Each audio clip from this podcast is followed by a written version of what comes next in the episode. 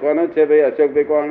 આ જગત પહેલેથી અનાદિથી છે અને આજનું નથી અનાદિથી કાળથી છે. હા પેલે જ્યોતિષ નો એમને શોખ છે ને હા હા હા. હા બહુ સારું રાખે છે. થોડા પરિચય બહુ સરસ રાખે છે. એવું લેવું છે જીવો અનંત છે. શું છે? પરમાણુ અનંત છે. જીવો પરમાણુ બે અનંત છે. શું છે?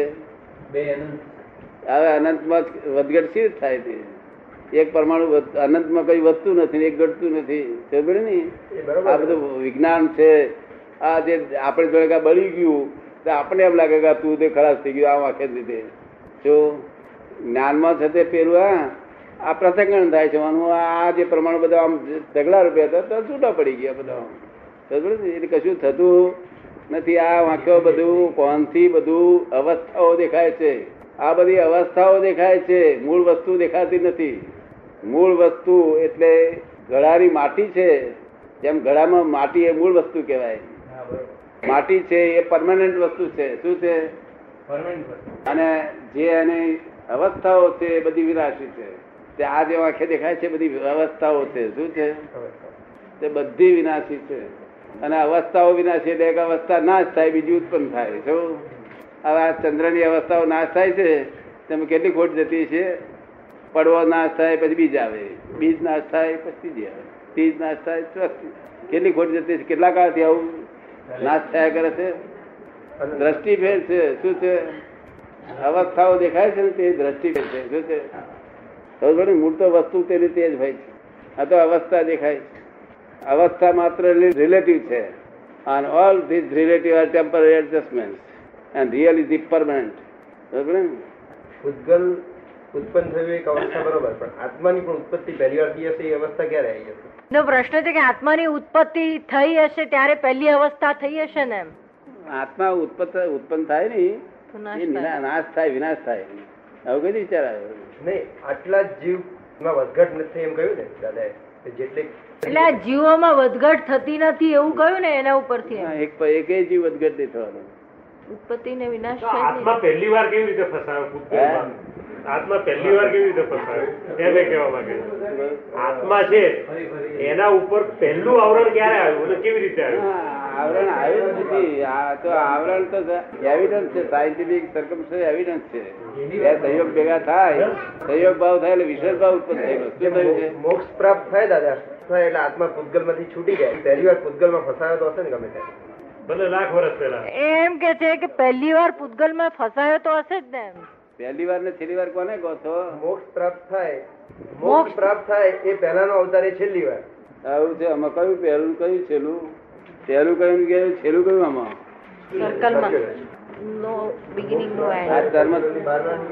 આ ઇન્દ્રિયો થી આ ઇન્દ્રિયોથી જગતની આદિ દેખાય છે બધી વસ્તુઓ આદિ થયેલી દેખાય છે અને દેખાય છે આદિ અંત દેખાય છે એવી પ્રેક્ટિસ છે. તો પછી શું છે? તો દાદા મોક્ષ પ્રાપ્ત થાય તો સર્કલની અંદર જ રહે છે ને આત્મા? એ કે છે મોક્ષ પ્રાપ્ત થાય ત્યારે સર્કલની અંદર રહે છે કે બહાર જતો રહે છે? અંદર ને અંદર તો પછી મોક્ષ કેવી રીતે કહેવાય? પછી મોક્ષ કેવી રીતે કહેવાય? જો અંદર જ રહેતો હોય તો? એની શ્રેણીઓ કે એની શ્રેણીઓ હોય છે. એક તો કેટલા જીવો અનાદિ અનંત છે. શું છે? અનાદિ. અનંત. કેટલાક જીવો અનાદિ શાંત છે. શું છે? અનાદિ શાંત. એ તો અનાદિથી. હા. પણ જો આવું જ્ઞાની માણસ મળે એટલે આ આ દશા વિકલ્પ દશાનો અંત આવી જાય. શું કે છે? વિકલ્પ દશાનો અંત આવી જાય. એટલે એનો અનાદિ શાંત સ અંત. શું કહ્યું? તાર કે પછી શી દશા એની ઉત્પન્ન થઈ હતી જીવની.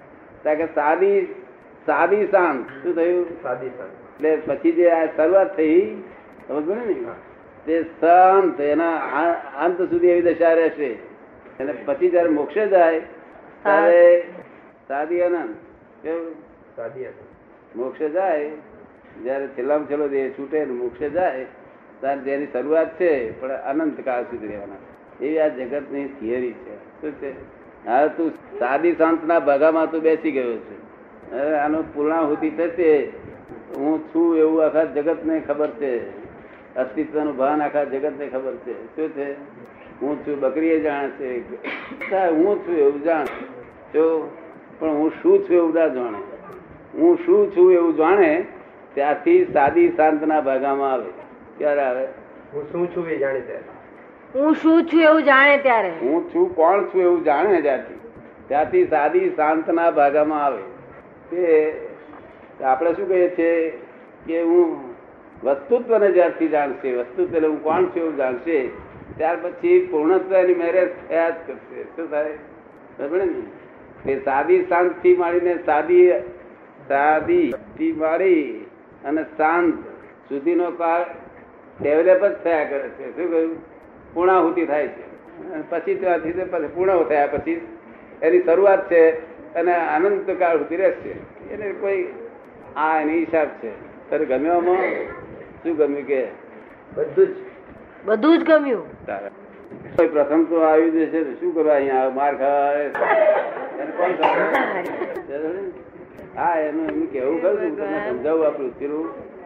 લય પ્રલય થાય છે, એ કેવી રીતે છે તે તમને સમજાવું. કે અઢાર હજાર વર્ષ પછી ધર્મ બિલકુલ ખલાસ થઈ જવાનો છે. આખા જગતમાં મુસ્લિમ ધર્મે નહીં, હિન્દુ ધર્મે નહીં, જૈન ધર્મે નહીં. તેરાસરે નિર્મંદિર નિર્મૂર્તિ નહીં કશું જ નહીં. ખબર ને? અને પુસ્તકો નહીં શાસ્ત્રો નહીં કશું નહીં પછી ફાવે એમ લોકો વર્તશે ફાવે એમ. દિવસે દિવસે દાડા સાડા ત્રણ ફૂટના માણસો છે અઢાર હજાર આટલા તો બોલે ને તે ચાલીસ હજાર વર્ષ પછી પ્રલય શરૂ થવાનો. તે તેદા દોઢ ફૂટનો માણસ છે. છેલ્લામાં છેલ્લો દોઢ ફૂટ. મનુષ્ય ઘટતો ઘટતો દોઢ ફૂટ થઈને ઊભો રહેશે હાથ જેટલો. આયુષ વીસ વર્ષનું. પાંચ વર્ષ ફાધર થઈ જશે. હમ? આવો દાદા કે દસ બાબો બા દાદા થયો. ફરી મજા આવે ને પછી? જો કકડાટ જો કકડાર કકડાર છે. અત્યારે આ આટલા ઊંચા સ્થળે જરા કકડાટમાંથી હશે તો કે જાય કેવો કકડાટ હશે? તો ખરું ને? તેથી અમે કહીએ છીએ ઉતાવળ ઉતાવળથી ચાલો ઉતાવળથી ચાલો. ઉઠાવી લેવા કરીએ શું કહ્યું ઉઠાવી લ્યો આ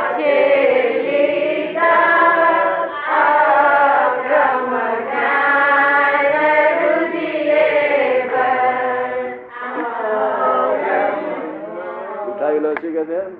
છેલ્લી તક. પછી થશે માર ખાવાનું બધું મળે માર ખાવાનું.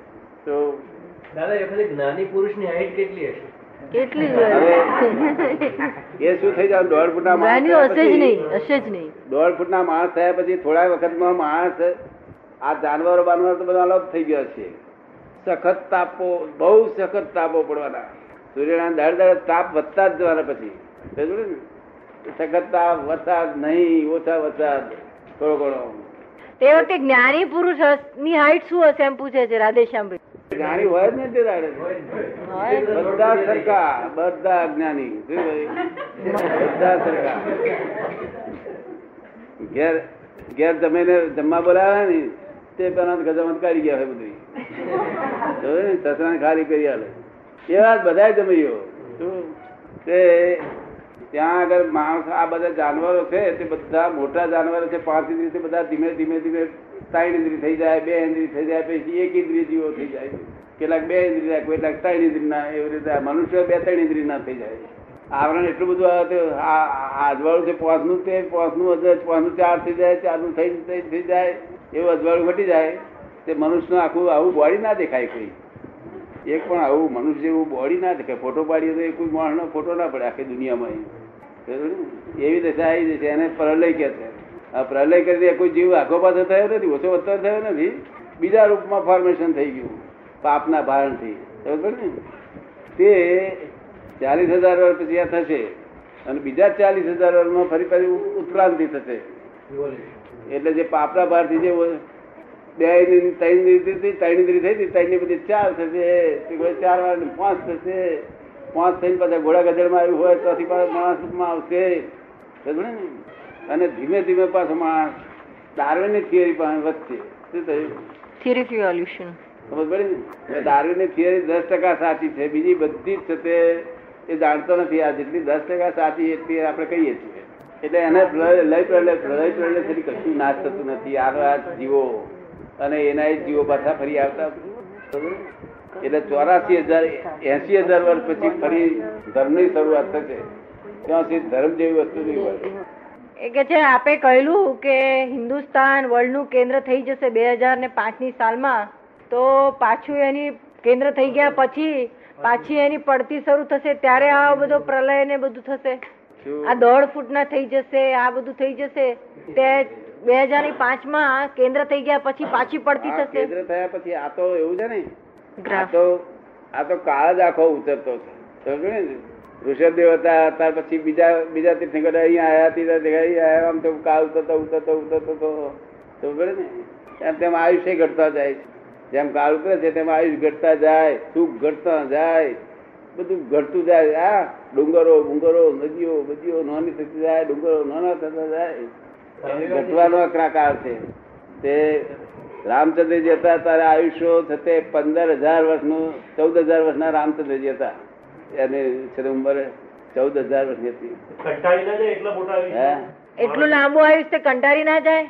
માણસો એ વખત લોક ભગવાન પ્રાર્થના કરે ભગવાન મારા છોકરા જીવાય જે હોવા વર્ષ પૂરું કરજે. કંટાળી ના જાય?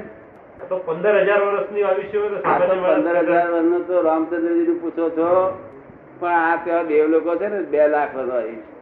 અને અત્યારે સિમંદર સ્વામી છે તે દોઢ લાખ વર્ષનું આયુષ તો થઈ ગયું છે હજુ હજુ હવા લાખ વર્ષ જીવવાના છે. કરતા છે? બોલો બેન. જે મનુષ્ય થયો પહેલી વાર તો એના કયા કર્મથી થયો? થિયરી ઓફ ઇવોલ્યુશન ના આધારે ડાર્વિનની થિયરી ના આધારે ડાર્વિનની થિયરી કહીને આપે વાંદરામાંથી માણસ થયો તો એ માણસ થયો પહેલી વાર, તો તે કયા કર્મના હિસાબે થયો? કર્મ નથી હોતા ત્યાં. ત્યાં તો થયેલા કર્મ આગળ ડિસ્ચાર્જ એટલું જ થયા ડિસ્ચાર્જ થાય તેમ તેમ મોટો થતો જાય. ડિસ્ચાર્જ થાય, આ આ ચાર્જ થયેલું છે. અહીં મનુષ્ય હતો ને, તેમાં પાપો ચાર્જ થયો એટલે અધોગતિ ગયો. એ ડિસ્ચાર્જ થાય એટલે અહીં આવે પાછો. તમે ખબર પડે ને? કામ કરવાના કર્મ કરવા નહીં પડતા ત્યાં. કર્મ તો મનુષ્યમાં હોય ત્યારે જ કર્મ કરે. એ મનુષ્યો નથી ને ત્યાં આગળ. મનુષ્ય સિવાય બીજી કોઈ કર્મ કરતી જ નથી. દેવગતિમાં ક્રેડિટ ભોગવવાની છે અને નરક ગતિને જનાવવાની ગતિમાં ડેબિટ ભોગવવાની અને અહીંયા આગળ ક્રેડિટ ને ડેબિટ બંને. તારે ક્રેડિટ એકલી છે કે ડેબિટ એકલી છે? બંને. બે છે ને? હા તારે. તને સમજ પડી બેન એમાં? હા. બીજો એક એમનો પ્રશ્ન છે કે નાના બાળકો ભગવાન વિશે આપણને પ્રશ્નો કરતા હોય છે. જાણવા માટે જિજ્ઞાસાથી. તો કે એનો શું જવાબ આપો કે? હા, તે આપણે જેટલું જાણતા હોય તેને મનનું સમાધાન થયું કરવું છે ને. જો, નહીં તો, અહીં મારી પાસે એટલા તે અહીં એની મેરેજ બોલ્યા કે દાદા ભગવાન છોકરા સારું બોલે, કારણ કે બુદ્ધિ ઓછી ને. આ બુદ્ધિ વાળા તો બધા હોય છે ને, તે બોલવા લાગે ખરા, આમ આમ કરે. પણ મળવું બોલે નહીં. જો, એ તો પછી પછી હું કહું. કે ભાઈ મોડામાંથી પાન કાઢી નાખજો તારે હું આ કાઢે. આ વસ્તી વધે છે ને તે તો જોડે વસ્તી તેમાંથી આવે છે. તિરંજ ના સ્ટેશનેથી લોકો બે છે તિરંજ ના સ્ટેશનેથી અને ટિકિટ લઈને બેસે છે અહીં આયા છે. કે કામ શું કરવાનું? તો કે અત્યારે હિન્દુસ્તાન બિલ્ડિંગ કરવાનું છે બિલ્ડ કરવાનું છે. શું? હવે એના માટે રાત દાડો તન તોડ મહેનત કરનાર જોઈએ. શું તાર કે મહેનત કરે એને બદલો શું મળે? તાર કે અણહકનું બધું ભોગવે ભોગવે કરે. શું કરે? અણહક. નું બધું ભોગવે. તે અણહકનું ભોગવતો જાય ને પહોંચતા જાય. ત્યાં હિન્દુસ્તાન બધ્યા રહે પછી એ ટિકિટો પેલી રિટર્ન ટિકિટ લઈને આવે પછી ત્યાં જતા રહેવાના. ને? સારા યોગ યોગ ભ્રષ્ટ પુરુષ આવું બાંધી શકે નહીં મહેનત કરી શકે જ નહીં ને. આ તો ત્યાંથી આવેલા છે તે. સમજ ને? સખત જેલમાંથી આવેલા. અહીંયા આગળ અણહકનું ભોગવતા જાય ને એ કરતા જાય. પછી રિટર્ન ટિકિટ છે એટલે સારું છે ત્યાં. હવે એ કે તમારી ફાડી આલો ના, ત્યાં આપણે ત્યાં જ છે ભાઈ. પાછા કે ફાડી આલો મારી ટિકિટ.